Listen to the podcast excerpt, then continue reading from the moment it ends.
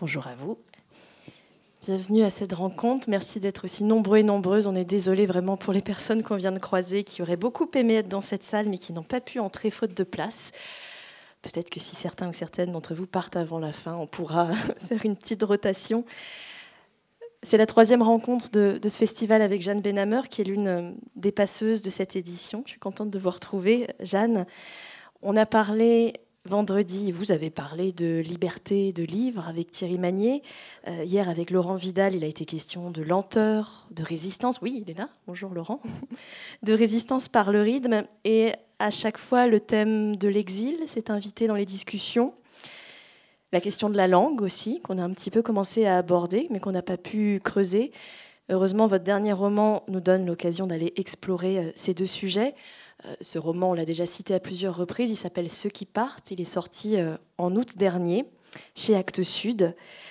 Alors, on va voyager ensemble pendant une heure dans le temps et dans l'espace. Essayez de vous imaginer en 1910 un groupe d'émigrants européens arrive à New York, pas tout à fait à New York d'ailleurs encore, à Ellis Island. Et pour eux, une nouvelle vie va commencer, une vie plus libre ou une vie moins violente, c'est selon leur parcours. Mais il va d'abord leur falloir attendre, cette attente dont on parlait hier. Et pendant un jour et une nuit, on va être, nous, lecteurs et lectrices, les témoins privilégiés de ce qui se passe dans ce territoire de l'entre-deux. L'angoisse, évidemment, l'excitation, mais aussi les rencontres et les métamorphoses.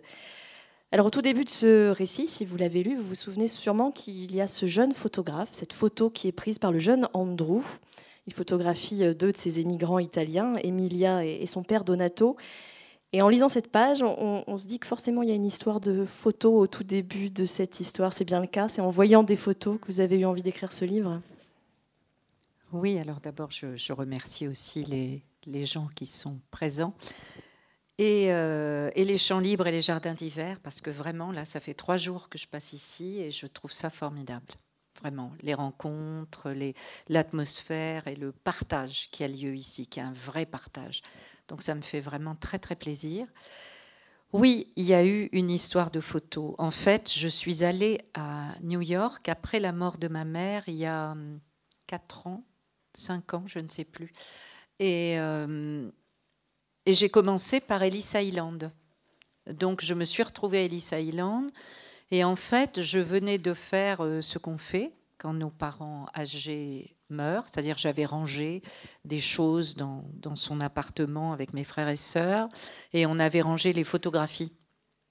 On s'était replongé dans des albums, on était reparti.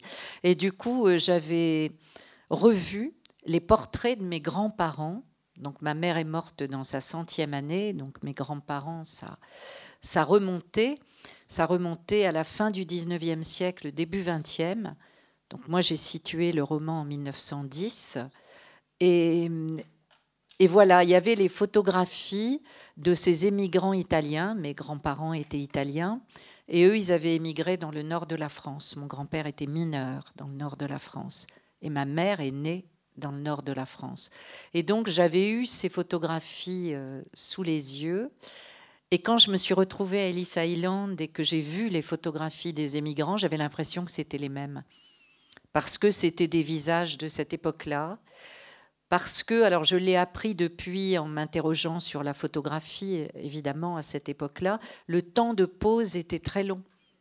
Ce qui donne ces visages vraiment arrêtés où vous avez l'impression que les regards vous scrutent euh, longuement.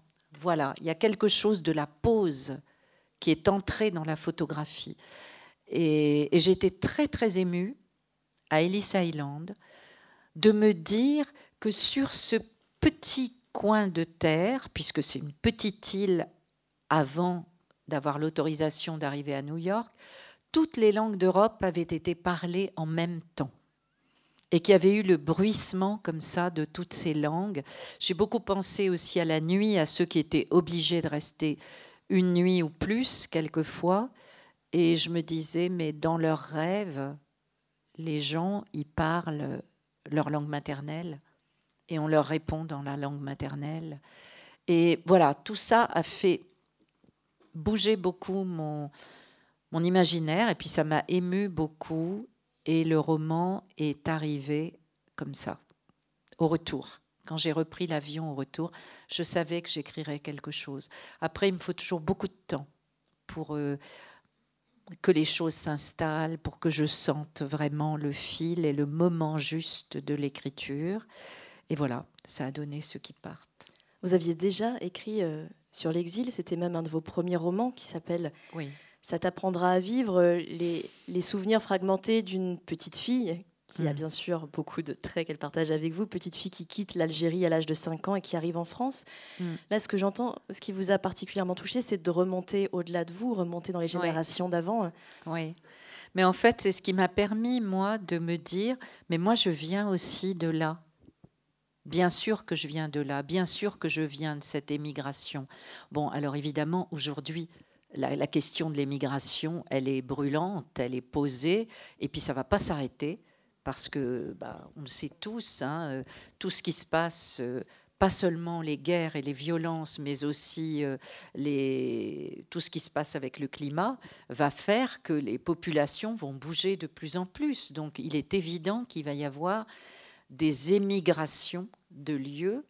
Et donc, voilà, tout ça me travaille beaucoup. Et moi, je me disais, mais moi, je viens de là. C'est devant les photographies d'Ellis Island, je crois, que j'ai pris conscience à ce point-là que des deux côtés, donc du côté de ma mère, c'était euh, l'Italie du Nord, l'Autriche, et du côté de mon père, c'était la Tunisie, l'Algérie, la France. Des deux côtés, je viens effectivement de ces, voilà, de ces exils répétés. Et forcément, ça induit des choses dans ma vie et dans mon écriture. C'est inévitable.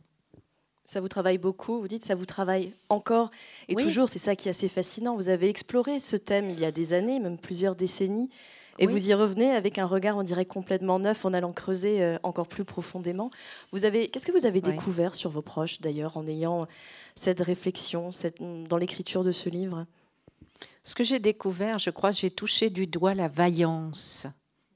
Je me suis dit, mais bon sang que ces gens étaient vaillants et qu'ils étaient braves de d'oser comme ça quitter euh, l'endroit où la vie était trop difficile et, se dire euh, je quitte tout quoi euh, y compris sa langue maternelle. Donc j'ai conçu vraiment ça qu'ils avaient tout quitté pour creuser une vie nouvelle quoi. Et ça veut dire à la fois de la vaillance et une confiance quand même quelle confiance il faut avoir dans les êtres humains pour se dire je vais aller quelque part et les autres vont me faire une place. Alors, euh, on sait que c'est difficile, hein, qu'il y a des endroits où c'est très difficile. Et du coup, après, je me suis beaucoup interrogée aussi sur la vaillance de ceux qui accueillent. Parce qu'il faut de la vaillance pour partir, mais il en faut pour accueillir parce qu'on va être dérangé dans nos habitudes, dans notre confort, notre aisance de vie. Ben, voilà des gens qui arrivent et qui vont faire bouger les lignes, et parfois on n'a pas envie d'être dérangé. Donc il faut de la vaillance aussi pour accueillir. Donc pour moi, ceux qui partent, c'est pas seulement ceux qui quittent leur territoire précédent, mais c'est ceux qui acceptent aussi de quitter à l'intérieur d'eux-mêmes euh, les territoires familiers de la vie quotidienne pour ouvrir à quelque chose qu'on ne connaît pas, pour ouvrir à l'inconnu de ceux qui se présentent. Il y a un personnage justement dans, dans, ce livre, Ceux qui partent, qui a cette vaillance de l'accueil. C'est le personnage d'Andrew, euh, mm. qui est un jeune homme en quête, sans le savoir complètement d'ailleurs, euh, de réponses sur son histoire, sur ce qu'il appelle la vie d'avant, sur ce qu'il sent être une, une, identité assez incomplète. Comment vous l'avez imaginé, ce, personnage d'Andrew qui finalement vous ressemble beaucoup dans, sa démarche? Ben oui, et d'ailleurs, pour tout vous dire, au début euh, de ce texte, je m'étais glissée dans la peau de ce jeune homme, ce jeune photographe, et je disais je dans le texte. J'ai écrit les, les, débuts du roman à la première personne. Et en fait, euh, cette première personne ne me permettait pas d'élargir comme je voulais. Donc, euh, il fallait repasser au il. Donc, j'ai abandonné la première personne. J'ai retravaillé au il. Et on parlera tout à l'heure de l'arrivée du nous aussi, parce qu'il fallait quand même que j'arrive à me glisser quelque part.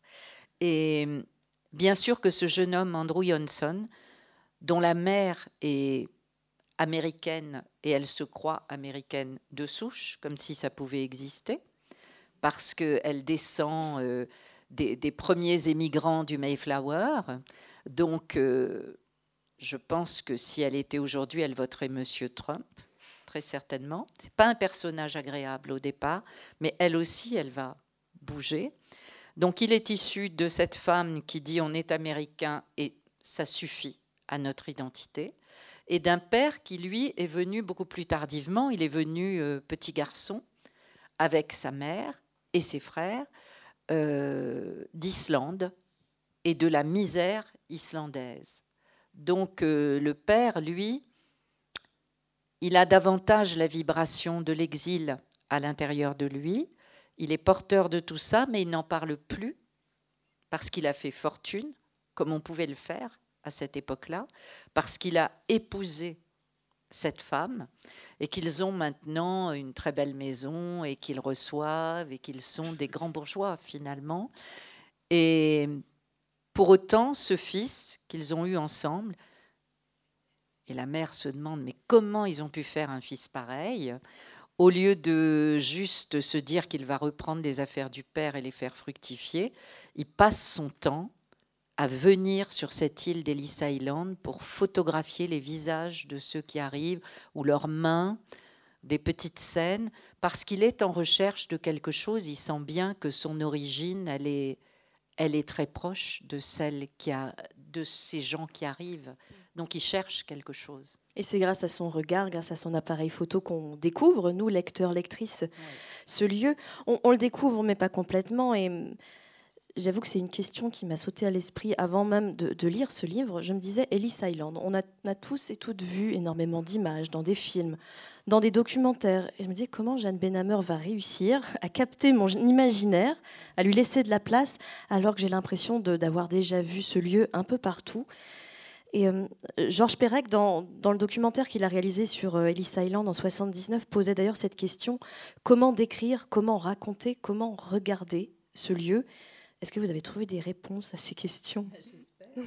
Dans, dans, le roman, je savais que je m'attaquais à un morceau parce qu'effectivement, on connaît Ellis Island par le, documentaire de Robert Bobert hein, qui était avec Perec sur Ellis Island. On en a entendu parler, on a vu des films, donc on peut se dire oh là là encore Ellis Island, on connaît par cœur. Et euh, on voit les bâtiments, par exemple. Je pense tous et toutes. Euh, oui, et en fait, moi, j'ai décidé de m'installer à l'intérieur. C'est toujours ma façon de faire. Hein. Je rentre à l'intérieur des personnages qui, pour moi, sont des personnes, en fait. Pas, je dis personnages, mais quand je travaille, j'ai l'impression vraiment d'être avec des personnes. Et, et ce sont des émanations de ma propre personne, bien évidemment. Et j'essaie de creuser. Quand on écrit un roman, on a cette chance magnifique de pouvoir laisser des facettes de nous-mêmes qui ne peuvent pas euh, vivre dans notre présent, on peut par l'imaginaire les mener jusqu'au bout et voir ce qu'elles nous apprennent. Tous ces personnages, bien sûr que c'est moi qui les crée, donc ce sont des émanations de mon propre imaginaire, de ma personne, et je vais jusqu'au bout. Cette Elisabeth Johnson, qui n'est pas une femme agréable, qui dit euh, ça va, quoi, on est là, euh, après tout, on a travaillé, on a notre bien-être.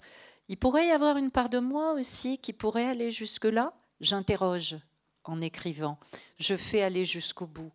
Et, pareil pour Emilia, etc. Donc euh, c'est de cette façon-là que je travaille. Vous avez cette phrase que, je trouve très belle. Ici, les histoires se frottent et se heurtent comme les ballots et les valises à Ellis Island. On comprend qu'il était impensable d'avoir un personnage euh, unique dans cette histoire. Comment vous sont venues justement ces différentes histoires? Vous parlez de personnes, de personnages, mais tous ont un parcours. Certains fuient l'horreur, d'autres partent pour plus de liberté. Comment ils sont apparus les uns les autres? Parce qu'on a des hommes, des femmes, des jeunes, des moins jeunes. le premier personnage, c'est Emilia c'est Emilia euh, Scarpa qui est arrivée. Ça, c'était quand j'étais dans l'avion du retour. Je savais qu'il y aurait cette jeune fille pleine d'ardeur, euh, qui veut aller en Amérique parce qu'elle a entendu dire qu'on n'était plus libre en Amérique.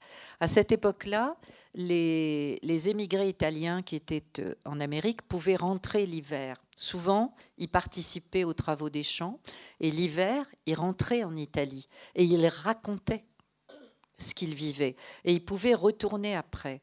À partir de 1910, ils vont moins rentrer parce qu'ils auront peur de ne plus pouvoir retourner à New York, d'être barrés, parce que l'Amérique commence à vraiment euh, avoir son quota et donc euh, refermer les, les frontières. Elle, elle a entendu tout ce qui se dit, et en particulier sur les femmes, et le fait que les femmes sont plus libres et qu'elles se promènent dans la rue, etc. Et elle a envie de ça. Donc je pense que c'était aussi lié à ma mère, sûrement, qui était une femme euh, qui était euh, ardente et, qui aurait rêvé, je crois, de d'avoir une vie euh, beaucoup plus aventureuse que celle qu'elle a eue, avec ses quatre enfants, son mari, etc., mais qui portait comme ça ce désir de liberté et de conquête. Elle l'avait. Donc je crois que c'était un petit hommage que j'avais envie de lui rendre. Cette jeune fille-là, je pouvais l'imaginer comme ça.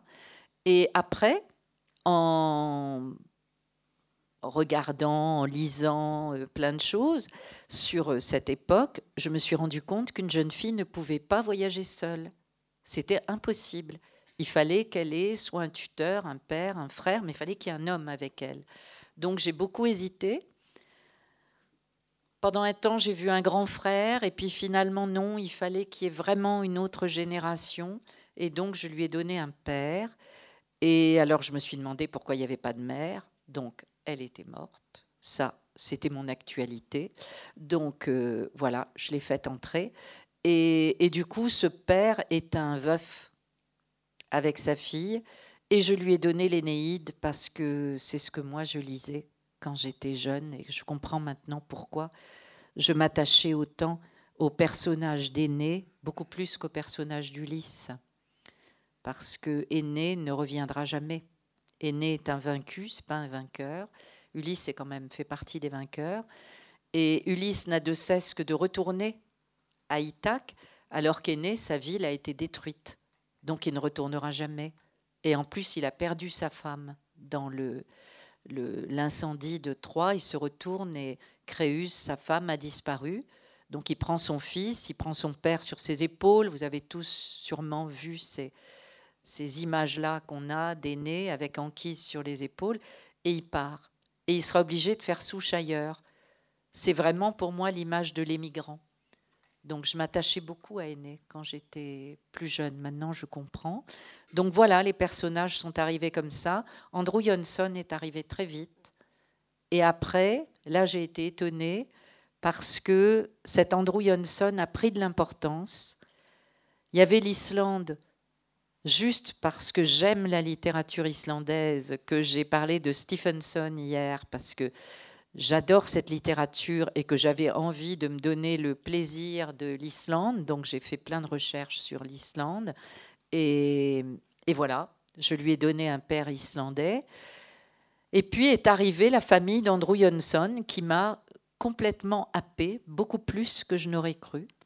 Et le New York aussi de cette époque-là, qui est un New York quand même extraordinaire, où il y a les premiers gratte-ciel, il y a le métro, il y a c'est une ville bouillonnante euh, et extraordinaire. Et les autres personnages sont arrivés comme ça, appelés les uns par les autres dans les rencontres. Vous parliez tout à l'heure de passer du île de Andrew, qui est le premier qui arrive, en tout cas dans le roman, sur cette île et qui prend cette fameuse photo d'Emilia et Donato, passer du île au nous. Est-ce que vous voulez bien nous lire un, petit extrait qui donne à voir justement qu'il y a Ellis Island, ceux qui partent, mais aussi ceux qui vont accueillir ou pas Maintenant, la nuit est tombée. Dans la ville, là-bas, à portée de nos regards, sans doute des gens paisibles. Peut-être pas forcément heureux, mais paisibles. C'est du moins comme ça que nous les imaginons. Des gens paisibles, donc, s'apprêtent à dormir. Les lits ont été faits le matin, et comme cela doit être bon d'ouvrir les draps, de s'y glisser, de fermer les yeux sans se demander de quoi demain sera fait, juste de se reposer parce que la journée est achevée et qu'alors il y a place pour un demain à venir. Nous, nous ne dormons pas. Depuis longtemps, nos journées ne connaissent pas d'achèvement, car la question toujours irrésolue du lieu où vivre empêche tout achèvement.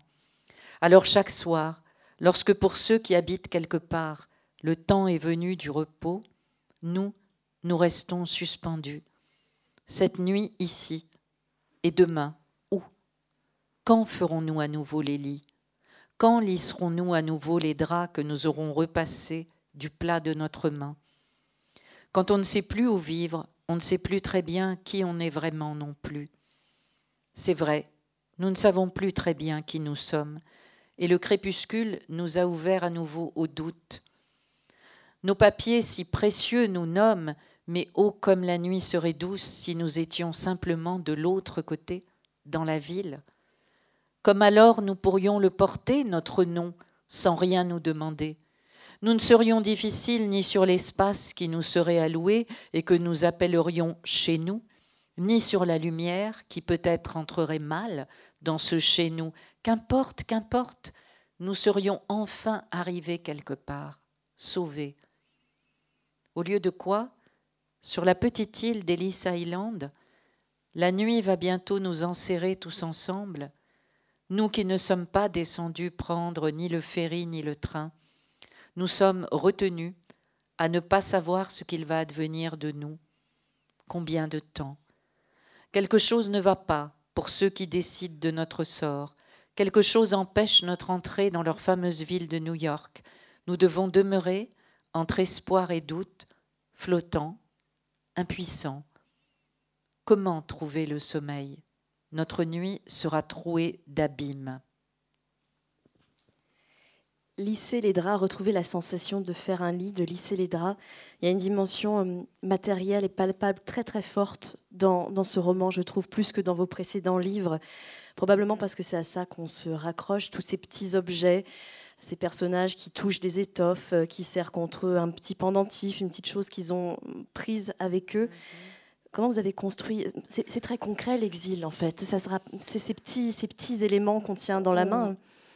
Oui, moi je me suis rappelé quand on est parti, hein, j'ai revisité euh, des choses que j'ai connues quand j'étais très petite et quand j'ai vu justement euh, mes parents, ma mère essayer de mettre le maximum de choses dans le minimum de contenant. J'ai ce souvenir-là.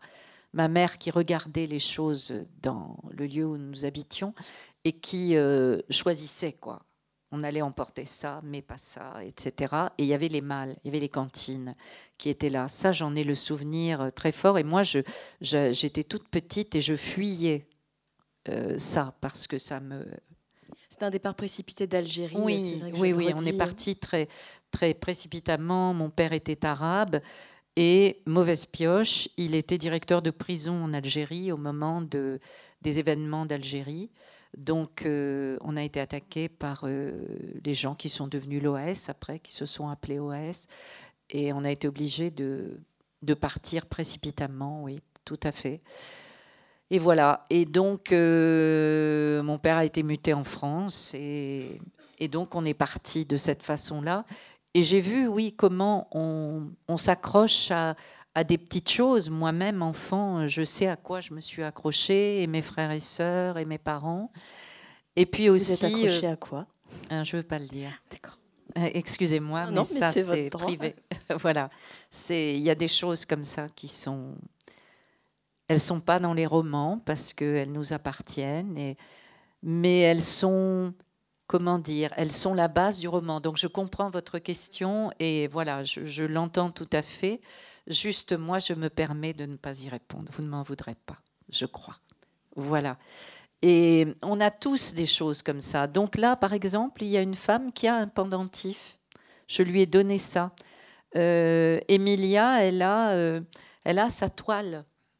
La, toile qui est tellement importante pour elle qu'elle n'a pas voulu mettre dans les cantines, euh, etc., qu'elle garde avec elle dans un sac. Il y a ces choses-là. Et puis il y a les photos d'Ellis Island, hein, tous ces portraits qui ont été faits, qui m'ont beaucoup fait travailler l'imaginaire. Et au-delà de ça, ce que je me rappelle et ce que je crois que vivent tous les gens qui partent comme ça, euh, qui sont arrachés à un lieu, on n'a plus que son propre corps. Et donc, bien sûr que toutes les perceptions du corps deviennent extrêmement importantes parce que c'est tout ce qu'on a. Parce que les choses, les, les choses familières, on les a plus avec nous, parce que même notre langue, on ne va plus la parler. Et alors, il nous reste toutes les sensations, le toucher, le l'ouïe, l'olfaction, enfin. Et du coup, oui, dans le roman, j'ai travaillé beaucoup, beaucoup le corps. Oui, pour plusieurs de vos personnages, ce, corps qui était même un peu engourdi se, réveille. Ça passe euh, par les petits gestes qu'on a à l'égard d'une personne qu'on ne connaît pas pour la rassurer. Ça passe aussi euh, par la sensualité, la sexualité, même.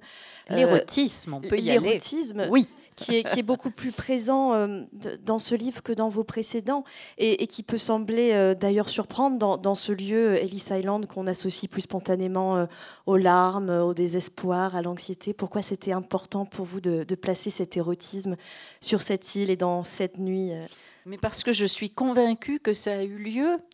Je suis convaincue que dans les lieux comme ça, où justement on laisse tout, euh, on est à nu, c'est le cas de le dire, avec soi-même, et on ose des choses qu'on n'oserait absolument pas dans notre vie euh, familière. Quand Emilia se lève et va trouver cette femme, Esther, qui est dans l'affliction la plus totale, en tant que jeune fille bien élevée de Vicence, elle n'aurait jamais osé se rendre comme ça auprès de quelqu'un juste parce qu'elle a saisi un regard. Mais là, elle ose. Et de même, elle va oser la rencontre avec le, jeune homme qui va la faire vibrer, et elle n'aurait certainement pas osé ça dans sa ville.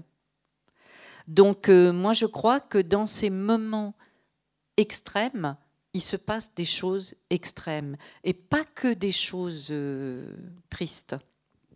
Il y a aussi une ardeur, un élan très fort avec la conscience en plus qu'ont ces personnages, en tout cas Emilia, que ces moments-là vont la marquer toute sa vie, que toute sa vie repassera toujours par cette expérience du corps pendant ce, jour, pendant cette nuit à Ellis Island.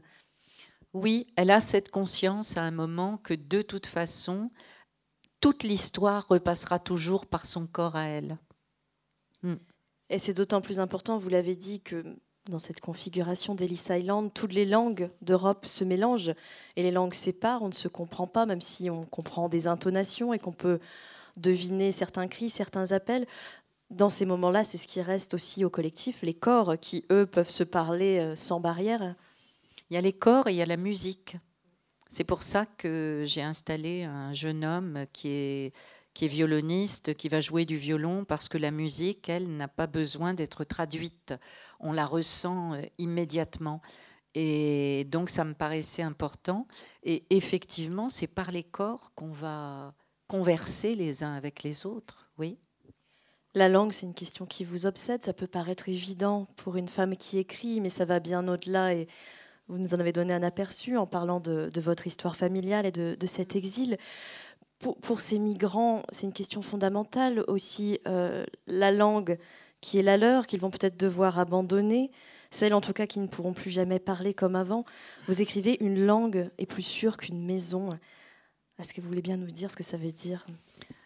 Oui, moi, parce que je le vis intérieurement, c'est j'ai beaucoup de mal à habiter les maisons, quelles qu'elles soient. Euh, mes amis le savent. Je suis toujours en train de bouger. Et je pense que ma seule vraie maison, c'est l'écriture. C'est le lieu sûr où je peux être. Et je pense que la langue est une maison. C'est-à-dire qu'aussi longtemps que vous parlez votre langue, euh, votre pays vit quelque part à travers vous. Il suffit que la langue soit parlée. Par exemple, vous avez vu des gens en pays étrangers et tout d'un coup on repère euh, la langue qui est la nôtre et tout d'un coup c'est comme si c'était des amis. Ils ne sont pas du tout des amis. On les trouverait peut-être crétins et beaufs, euh, euh, je ne sais pas si on les croisait. Mais là ça fait rien. On parle la même langue et ça crée quelque chose. Et je crois que cette affaire de la langue, elle est beaucoup plus importante que tout ce qu'on veut bien dire. C'est pour ça que c'est une grande violence que d'empêcher les gens de parler leur langue. C'est autant une langue commune, c'est très intéressant de la mettre en place pour pouvoir communiquer, mais sa langue à soi, on en a besoin pour, euh, pour vivre, pour imaginer, pour espérer, pour aimer. Le personnage d'Andrew, dont on a déjà parlé, ce jeune euh, photographe new-yorkais, il a conscience, lui, qu'il y a quelque chose de très profond qui se joue derrière la langue. Et il soulève cette question dans quels confins des langues oubliées, perdues, prend racine ce qu'on nomme sa langue? Quelle est votre langue à vous, Jeanne Benhammer Je ne sais pas. Je ne sais pas. C'est, euh, je parle français, je rêve en français, pas toujours, mais généralement et euh, je pense en français. Pour autant, l'italien de ma mère est quand même là, et l'arabe que j'ai entendu, je ne le parle pas, mais je comprends des choses euh, qui étaient là quand j'étais enfant, dans la rue, partout.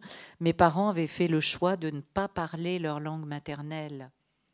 Ils avaient fait, on était dans les années 60, et c'était euh, l'intégration à tout prix. Mon père a joué cette carte-là de l'intégration. Donc à la maison, on parlait français et que français. Donc entre eux, ils parlaient français.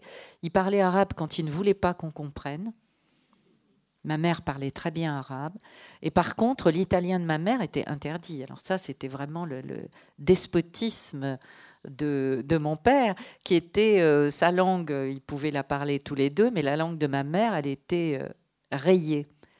Et euh, je me suis rendu compte que, c'était sa langue à ma mère quand je l'ai entendu parler cette langue en Italie, quand mon père est mort et que je l'ai emmené en Italie parce que je savais plus quoi faire d'elle et, que j'ai eu cette idée. Parfois, on a des idées brillantes. Je me suis dit, ben, allons dans son pays, allons en Italie. Et qu'au bout de quelques jours, pas tout de suite, hein, mais au bout de quelques jours, elle s'est mise à parler. Et alors là, pour moi, ça a été euh, un tsunami. Vous aviez quel âge? Bah, J'avais, quand mon père est mort, j'avais quel âge? J'avais 18 ans. Donc à 18 ans, vous entendez pour la première fois de votre vie Non, votre parce qu'elle nous a parlé italien quand on était enfant. C'est pour ça que la langue est là et que je comprends l'italien et que je le lis. Mais je ne le parle pas l'interdiction du père est encore, il euh, faut croire, assez vibrante. Mais, euh, mais là, tout d'un coup, je la voyais parler italien avec des Italiens et, c'était une autre femme. Ça vous a déstabilisé? Oui. Oui, oui, tout à fait. À la fois, j'ai été fascinée. Je crois que je ne l'ai plus jamais vue de la même façon après. C'est-à-dire tout d'un coup, elle avait une identité très forte qui était là. Et en même temps, il y avait une partie de moi qui n'était pas très contente parce que cette mère échappée, quoi. Elle échappait, c'était une autre femme, mais, euh, mais je crois que c'est la fascination qui a pris le pas. Voilà. Qu'est-ce que ça vous fait et Je pourrais la poser la question dans le public parce qu'on est sûrement nombreux et nombreuses à être dans ce cas, mais de ne pas parler la langue de vos parents, c'est une forme d'exil finalement? Oui, oui. Je pense de toute façon que quand on écrit, même si on est franco-français, de parents euh, français de souche, hein, cette expression m'amuse beaucoup. Donc je l'utilise pour me moquer. Et euh, je crois que quand on se met à écrire, on se met en exil de la langue commune. En ce moment, je travaille sur un essai langue commune, langue singulière. Quand on écrit, on se met en exil de la langue. Si vous aimez un auteur, c'est parce que vous aimez sa langue, c'est-à-dire sa façon d'utiliser les mots. On utilise tous les mêmes mots, mais on a notre façon de les mettre pour en faire une phrase. On a une musique particulière, c'est une couleur. Vous la reconnaissez, elle vous plaît, vous aimez être embarqué dans cette langue-là. Ça, c'est une langue singulière, c'est celle de l'auteur. Il faut pour ça que l'auteur ait accepté de se mettre un peu en exil de la langue commune pour aller chercher au fond de lui cet autre rythme qui ne correspond peut-être pas euh, à ce qu'il aime lire ou à ce qu'il a appris à l'école, mais qui lui correspond parce que c'est sa respiration, sa façon de penser, de sentir le monde. Et quand il le travaille, moi c'est ce que je fais, quand on travaille la langue jusqu'à ce qu'on sente que ça sonne juste, alors on est dans sa langue singulière. Et si on la partage, alors là c'est un grand, grand bonheur. Hein. c'est le, c'est la joie que j'ai à vous rencontrer. C'est ça, c'est ce partage-là. Quand on a ça, je trouve qu'on est bien heureux comme euh, personne qui écrit. Hmm. Vous réfléchissez à cette langue singulière, mais la langue commune. On pourrait se dire que c'est la langue qu'on est en train de parler, toutes les deux, le français. Il n'empêche qu'une personne étrangère qui arriverait dans cette salle ne nous comprendrait pas. Oui. Et je me demande, en, en lisant euh, Ceux qui partent, vous parliez tout à l'heure de la toile d'Emilia, donc cette jeune femme italienne qui peint, et elle peint des signes qui ressemblent à des lettres, mais qui ne sont pas tout à fait des lettres. D'ailleurs, elle le dit, ce sont des signes. Dans ce petit livre qui est sorti aussi l'année dernière, je dis petit par la taille, bien sûr, qui s'appelle ah. L'exil n'a pas d'ombre, la femme qui lit et qui écrit dessine aussi des signes, toujours ces signes. Est-ce que vous êtes en quête d'une certaine façon, d'une langue commune qui serait beaucoup plus universelle que le français ou toute autre langue euh, vernaculaire? Oui. Euh, je ne suis pas en quête euh, au sens de j'irai la chercher comme ça. Juste, je me laisse... ah, comment dire ça J'essaie de trouver les mots justes pour vous dire ça. J'essaie de laisser venir en moi des choses oubliées, des signes, des sons. Et quand j'écris, c'est ce qui se passe. Moi, j'ai toujours l'impression que dans le fond, on écrit tous toujours le même texte. Et euh, c'est une langue commune oubliée. Je ne sais pas comment expliquer ça. C'est des mots écrits dans le sable, c'est des signes tracés dans le sable. C'est pour ça que je suis très sensible au travail de Michaud, ces petits personnages. Donc, euh, je lui ai emprunté et je les ai donnés à Emilia.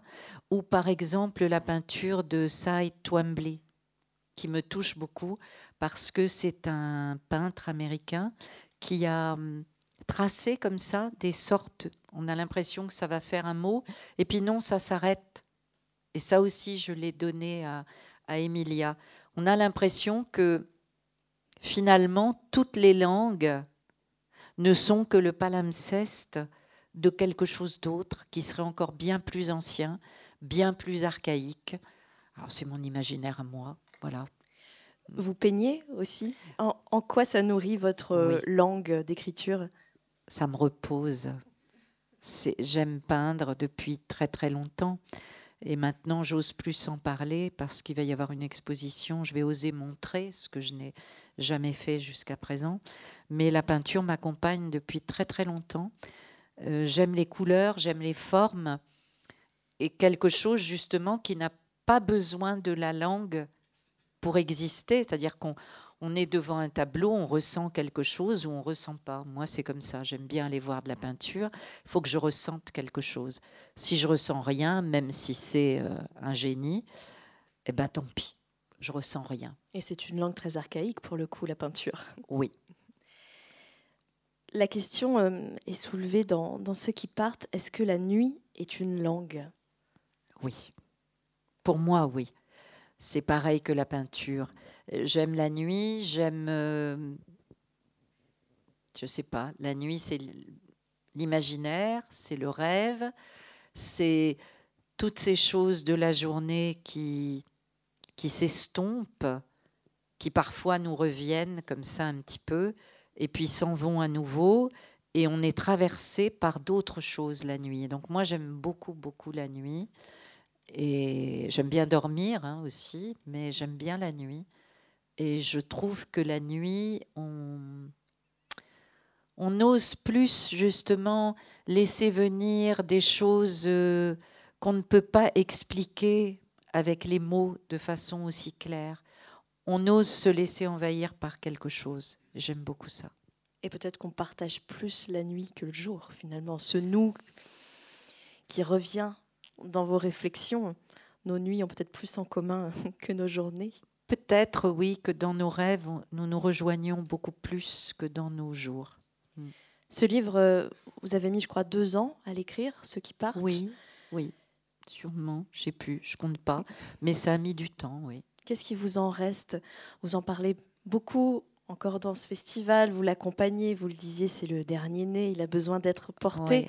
Euh, il y a quelques mois de recul déjà. Qu'est-ce que vous continuez à, découvrir sur ce livre? Ce que j'ai découvert de plus important en parlant comme ça, dans ces conversations avec, euh, avec les, rencontres avec les lecteurs et les libraires, etc., c'est que mon Ellis Island à moi, c'était sur le bateau quand on a quitté l'Algérie sur le Sidi Ogba et qu'il y a eu ce temps comme ça sur la mer avant qu'on arrive euh, en France et que ce temps a été beaucoup plus important que je ne le croyais. Voilà. En lisant le, le livre, je me suis posé la question est-ce qu'au fond, on ne serait pas tous et toutes en exil de quelque chose ou de quelqu'un ou d'un lieu? Moi, je crois qu'on n'a pas besoin euh, d'avoir quitté un pays, etc., pour sentir ce que c'est que, que l'exil. Je pense que tous, on est en exil du ventre de notre mère. On sait ce que c'est. Hein on est né. Donc on était quelque part. C'était bien. C'était mieux avant. on était quelque part où on n'avait rien à faire. C'était super. Euh, on était protégé de tout. C'est comme ça que j'imagine, hein, euh, parce que je n'en ai pas de souvenir, mais j'imagine. Et à un moment, il a bien fallu qu'on quitte qu'on quitte ce havre de paix, ce corps. nos cœurs battaient à l'unisson et puis voilà, on se retrouve dehors. On sait tous ce que c'est que l'exil, puisqu'on vient de là. Vous continuez à le creuser, ce thème de l'exil, il continue à vous habiter Oui, je pense. On n'arrête jamais, me semble, en tant qu'être humain, à la fois de vouloir. Euh, vous savez bien, quand on tombe amoureux, à quel point on on rêve que, que, tout va être parfait, que même si on voit que l'autre en face, non, c'est pas vraiment tout à fait ça. Mais ça fait rien, ça fait rien. On veut pas le savoir et on y va quand même. Et je trouve que c'est une belle ardeur d'être amoureux. J'adore ça. Je trouve ça beau les gens qui tombent amoureux parce que c'est c'est, on le sait qu'il y a de l'illusion, mais ça fait rien. On y va quand même, et ça nous fait nous dépasser aussi. Ça nous fait faire des choses qu'on ferait jamais autrement. Donc on a cette ardeur, on a ce, merveilleux élan qui va vers la fusion, et puis on sait très bien que la fusion, c'est insupportable, ça va être mortifère. Donc après, on va reculer. Mais c'est comme les vagues, quand je regarde l'océan et qu'il y a les vagues qui viennent et puis qui repartent, il me semble que c'est ça une vie, que c'est on vit comme ça. Donc, euh, donc j'écris ça, j'essaye. Hier, Laurent Vidal nous a lu euh, un extrait qu'il avait choisi de ceux qui partent. J'aimerais bien que vous le relisiez. Et je crois que ça vous dérange pas du tout qu'on le relise. Et il est tellement important. C'est la dernière page du livre. Et je, pense que ça vous donnera forcément euh, envie de, de réagir et de partager. Les émigrants ne cherchent pas à conquérir des territoires. Ils cherchent à conquérir le plus profond d'eux-mêmes, parce qu'il n'y a pas d'autre façon de continuer à vivre lorsqu'on quitte ils dérangeront le monde où ils posent le pied par cette quête même. Oui, ils dérangeront le monde, comme le font les poètes quand leur vie même devient poème. Ils dérangeront le monde parce qu'ils rappelleront à chacune et à chacun, par leur arrachement consenti et leur quête, que chaque vie est un poème après tout, et qu'il faut connaître le manque pour que le poème sonne juste. Ce sera leur épreuve de toute une vie, car lorsqu'on dérange le monde, il est difficile d'y trouver une place. Mais leur vaillance est grande. Il y a tant de rêves dans les pas des émigrants qu'ils éveilleront les rêves dormants à l'intérieur des maisons. Cela effraiera peut-être des cœurs endormis, des portes resteront closes, mais ceux qui espéraient confusément, ceux qui sentaient que la vie ne doit pas s'endormir trop longtemps, regarderont à la fenêtre ils entr'ouvriront leurs portes et leur cœur battra plus fort. Les émigrants annoncent que c'est un temps nouveau qui commence, un monde où pour mener et le souffle et le pas, il n'y a plus que la confiance. Ils apportent avec eux le monde qui va, le monde qui dit que les maisons et tout ce qu'on amasse n'est bon qu'à rassurer nos existences si brèves. Un monde qui est prêt à apprendre une langue nouvelle, même si la peur de perdre sa langue première fait vaciller les sons dans les gorges. Un monde qui sait que rien n'appartient à personne sur cette terre, sauf la vie. Merci beaucoup, Jeanne. Merci à vous. Merci beaucoup.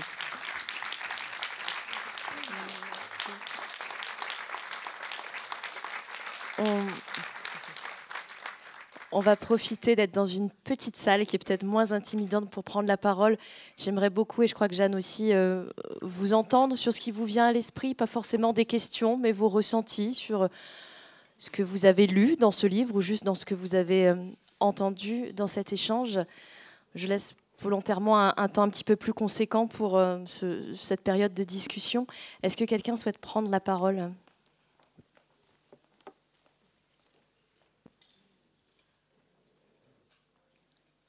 Oui, alors un micro va arriver. Merci, madame. Remercier euh, Madame Benhammer. Euh, J'ai lu le livre. Euh, on a parlé de la langue et puis de, la musique. Il y a la, musique de la lecture de l'Énéide aussi, qui devient universelle. C'était juste une, une, remarque pour rebondir. Oui, c'est-à-dire que Donato, à un moment, lit il lit aussi le texte à voix haute et les autres ne comprennent pas forcément euh, ce qu'il lit, mais ça n'a pas d'importance parce qu'ils sont bordés par la voix de quelqu'un. Et en particulier dans la nuit, dans le dortoir des hommes à Ellis Island, ça permet de rentrer dans la nuit en se rassurant un petit peu. C'est la voix humaine qui fait ça. Hmm. C'est une musique, oui. On en a eu un aperçu d'ailleurs à l'instant. Merci qui souhaite intervenir Profitez, on est entre nous. Peut-être que vous avez des questions pour le public, Jeanne, aussi. Non, moi, j'ai pas de, de questions. J'ai juste une grande gratitude parce qu'il y a du partage et que c'est ce qui me donne de la force pour les moments de doute parce qu'on a l'air comme ça d'être sûr de nous, de parler de ce qu'on écrit, etc. Mais en fait, quand on est chez nous tout seul, qu'on écrit et qu'on se dit mais ça n'intéresse que moi, en plus j'y arrive même pas, euh, etc. Ce sont des moments de doute et c'est important dans ces cas-là de, repenser un petit peu à, à des choses qu'on a entendues, à des visages, à des regards. Enfin, moi, je sais que ça me, ça me nourrit beaucoup, ça me soutient. Voilà, donc vous me soutenez sans le savoir quand je suis euh, toute seule chez moi. Voilà. vous êtes obligé de prendre la parole parce que sinon. oh non, vous n'êtes pas obligé. Non, vous n'êtes obligé à rien. Est-ce que des personnes ici ont lu ce livre, ceux qui partent? Promis, si vous levez la main, je ne vais pas vous auto vous interroger de les pauvres. Non, non, c'est... Vous êtes obligé de faire une fiche de lecture. Non, non, non, non, mais ça m'intéresserait de vous entendre sur ce que vous en avez pensé, juste très simplement, si vous avez aimé, si ça vous a évoqué certaines choses. Merci pour la main levée au fond. Je ramais un peu. Bonjour. Moi, j'ai lu le livre dans le cadre d'un prix littéraire euh, à Saint-Philbert de Grandlieu dans le 44. Donc, c'était une lecture euh, un petit peu imposée puisque j'avais choisi de m'inscrire, mais j'ai pris ce livre-là parce que j'avais réservé, je l'ai eu. Et en fait, quand j'ai commencé, euh, je grognais un peu parce que euh, je me dis, oh là là, ça passe que sur une journée. Euh, l'histoire, c'est que sur une journée. Euh, voilà. Et en fait, donc j'ai commencé dans cet état d'esprit. Et après, en fait, je suis en fait, été emportée euh, j'ai commencé, hum, hum, hum, et puis j'étais emportée par les personnages très très attachants, et puis ben, beaucoup par le rythme de, de, votre écriture. Et euh, en fait, je pense que ça sera. Euh, il faut voter pour le prix. Je pense que je voterai pour vous. J'ai pas tout lu, mais vous êtes quand même largement en avance. Donc voilà, c'était drôle de commencer un livre un petit peu reculon, et puis après, ben, vraiment de se laisser, vraiment de se laisser emporter. Et ça m'arrive pas, pas très souvent en fait. Voilà. Eh ben, merci. Euh, moi, je conçois que ce livre, comme on l'a dit tout à l'heure, par exemple, on dit Oh, Ellis Island, on connaît, enfin tout ça, on a déjà entendu, on n'a pas forcément envie d'y aller. Et puis, euh, bah, après, on y va ou on n'y va pas.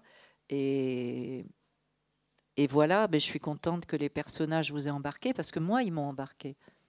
Moi, ils m'ont vraiment embarqué et je ne m'attendais pas à ce qu'il y ait autant de personnages. D'habitude, je travaille avec beaucoup moins de personnages.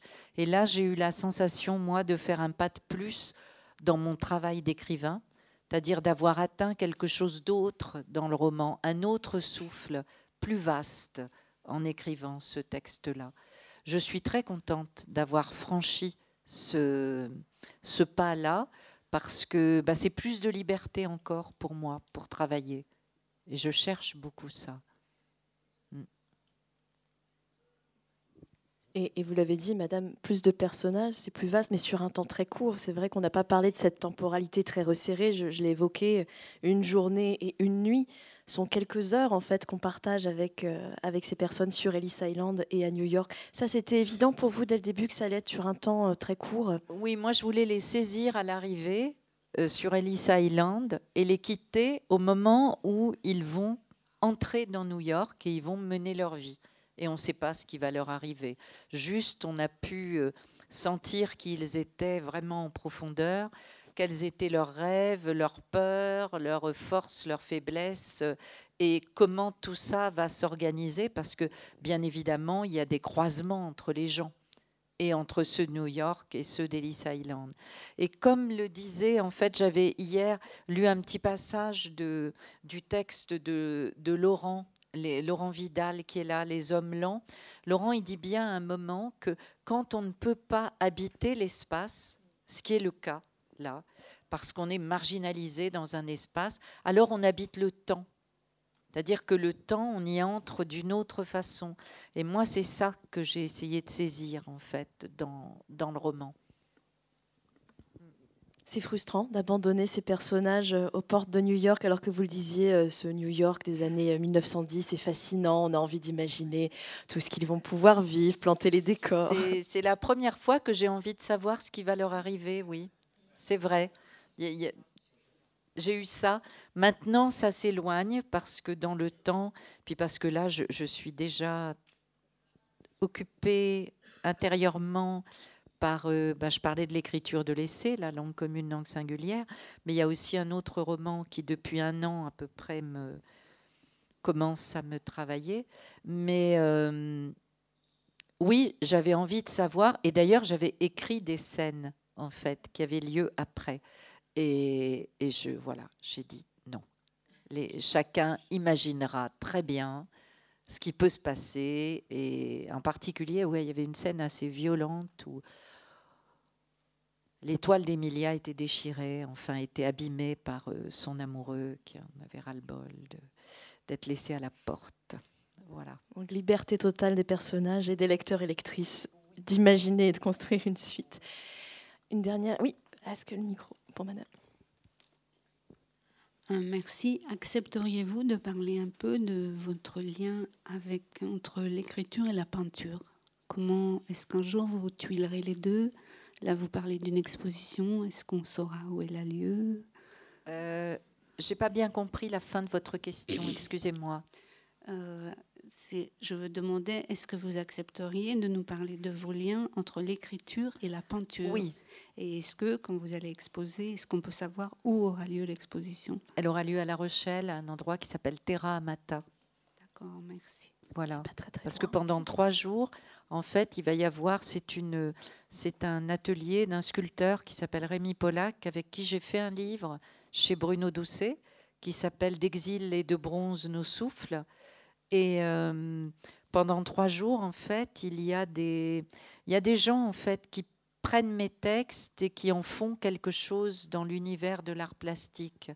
Il y a un sculpteur qui s'appelle Robert Keramzi, qui fait un très beau travail sur les demeurés donc, euh, il va venir faire cette, euh, cette performance sur les demeurés. Il y a Anne Pelletier, qui est une plasticienne qui a fait un travail sur la géographie absente. Donc il va y avoir ça. Et puis il y a le travail qu'on a fait ensemble avec Rémi Pollack, qui existe donc euh, sous forme de livres et de gravures et de sculptures aussi. Et, et donc euh, voilà, moi je vais venir pendant ces trois jours et je vais faire des lectures pendant que eux vont exposer. Et du coup, l'idée est venue que j'expose aussi mes propres peintures. Comme là, c'est vraiment un univers euh, d'amitié où je me sens dans la grande bienveillance, j'ose pointer le bout du nez et montrer. Je travaille à base d'huile et de pigments. J'aime beaucoup euh, travailler euh, la matière et je travaille beaucoup comme j'écris, c'est-à-dire que je je vais peindre quelque chose, ça ça représente rien, hein, c'est pas des voilà, il y a des formes et des couleurs, c'est ça qui me mène. Comme quand j'écris, je ne sais pas bien ce que j'écris. Et après, euh, je fais plusieurs couches et puis je gratte et des choses apparaissent, comme un palimpseste. Et dans le fond, l'écriture, c'est pareil. Et quand actuellement, c'est dans la même pièce que je travaille l'écriture et la peinture. Je peux me lever et aller peindre et revenir. Et voilà, il peut y avoir un va-et-vient entre les deux pratiques. Et dans ce roman, ceux qui partent, euh, vos personnages ou vos personnes, comme vous les appelez, euh, héritent d'une couleur. En tout cas, vous leur euh, associez une couleur où cette couleur apparaît. En tout cas, vous les voyez en couleur. C'était une, une première, je crois, ça. Oui, c'est-à-dire qu'au lieu de leur donner un destin, une histoire, ce qui, me venait à la fin de ce roman, c'était des couleurs. Donc, chaque personne a une couleur à ce moment-là qui va être sa couleur et on peut imaginer à partir de la couleur ce que va être sa vie. Merci. Une dernière remarque, oui.